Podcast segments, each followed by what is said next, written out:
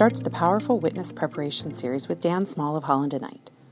Throughout the series, Dan will explain what it means to prep a witness, review common mistakes witnesses and lawyers make, suggest tips for dealing with documents and other courtroom procedures, and explain the ethics of witness preparation.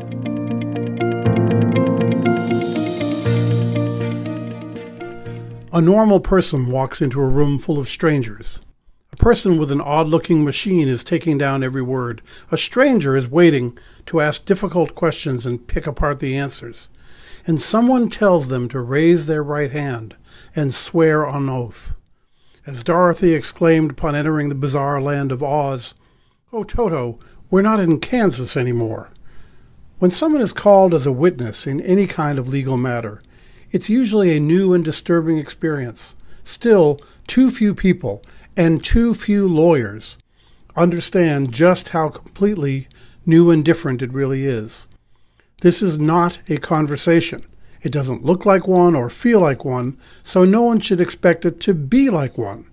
Communicating effectively in a question and answer format is an extraordinarily unnatural and difficult process. A witness must learn a new and strange language, and a discipline that's very different from anything that we use in our normal lives. I was fortunate enough to learn this lesson early in my legal career. Just out of law school and still trying to find my way around the labyrinth halls of the Department of Justice in Washington, I was assigned to the team prosecuting Bert Lance, the former United States Budget Director and lifelong friend of then President Jimmy Carter. It was an opportunity for a new lawyer to learn many lessons this one from the testimony of President Carter's mother, Miss Lillian. The defense made a strategic error, one of very few in a well tried case. They presented the judge with a list of something like 50 people they intended to call as character witnesses for Lance. Character testimony has largely faded from trial practice today, but the idea was fairly simple. Witnesses who know the defendant and his reputation in the community called to testify basically Bert's a good guy. He would not have done this terrible thing. Since it has questionable value, it can be severely restricted under federal law. The judge, with visions of weeks of this testimony, given how long the list was, used his authority to do just that. The defense could ask character witnesses only a handful of narrow, legalistic questions. The defense went forward and called a few of these witnesses, including Miss Lillian. Knowing that the questions would be mumbo jumbo, to someone with no legal experience. Preparation was essential and pretty easy. Miss Lillian, the judge has limited us to these few crazy questions. I don't know what they mean. You don't know what they mean. Just talk about Bert.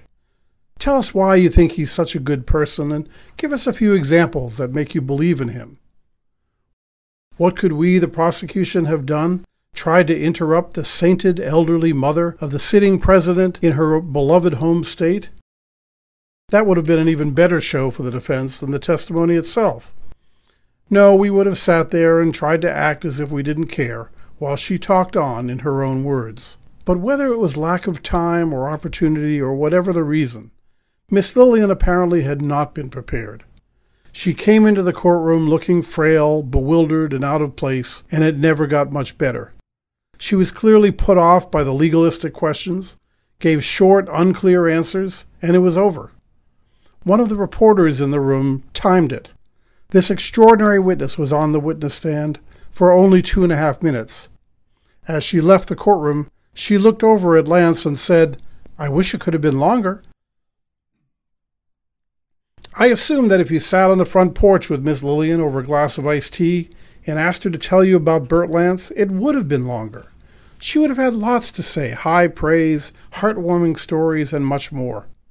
Instead, the questions were asked in a strange environment with an artificial formality and an unnatural language. Without adequate preparation, this ideal witness was lost. It was not a question of substance. She presumably had plenty to say. Rather, it was a problem of process. She had not been prepared to communicate in this strange new world. In every walk of life, at every level of education, profession, or experience, we are all Miss Lillian. We know what we know, or we think we do, but if we can't communicate it effectively, we're lost. Fortunately, it's possible for anyone to learn to communicate in this question and answer language. However, it takes time, effort, and the assistance of a trained guide. Preparation is not something to be embarrassed or defensive about. Giving testimony or a statement of any kind is important, and it's strange and it's difficult. You won't be doing your job if you don't prepare your witness extensively. More important, a witness who does not take the process seriously enough to prepare carefully is not doing his or her job either. It's critical for witnesses to understand that good preparation is not some kind of improper cover up. It's not someone telling them what to say or making up a story. On the contrary, the point is to make the witness's statement more truthful by helping them to be more thoughtful, careful, and precise. There's no magic to preparation, no wand a lawyer can wave to turn a client into super witness.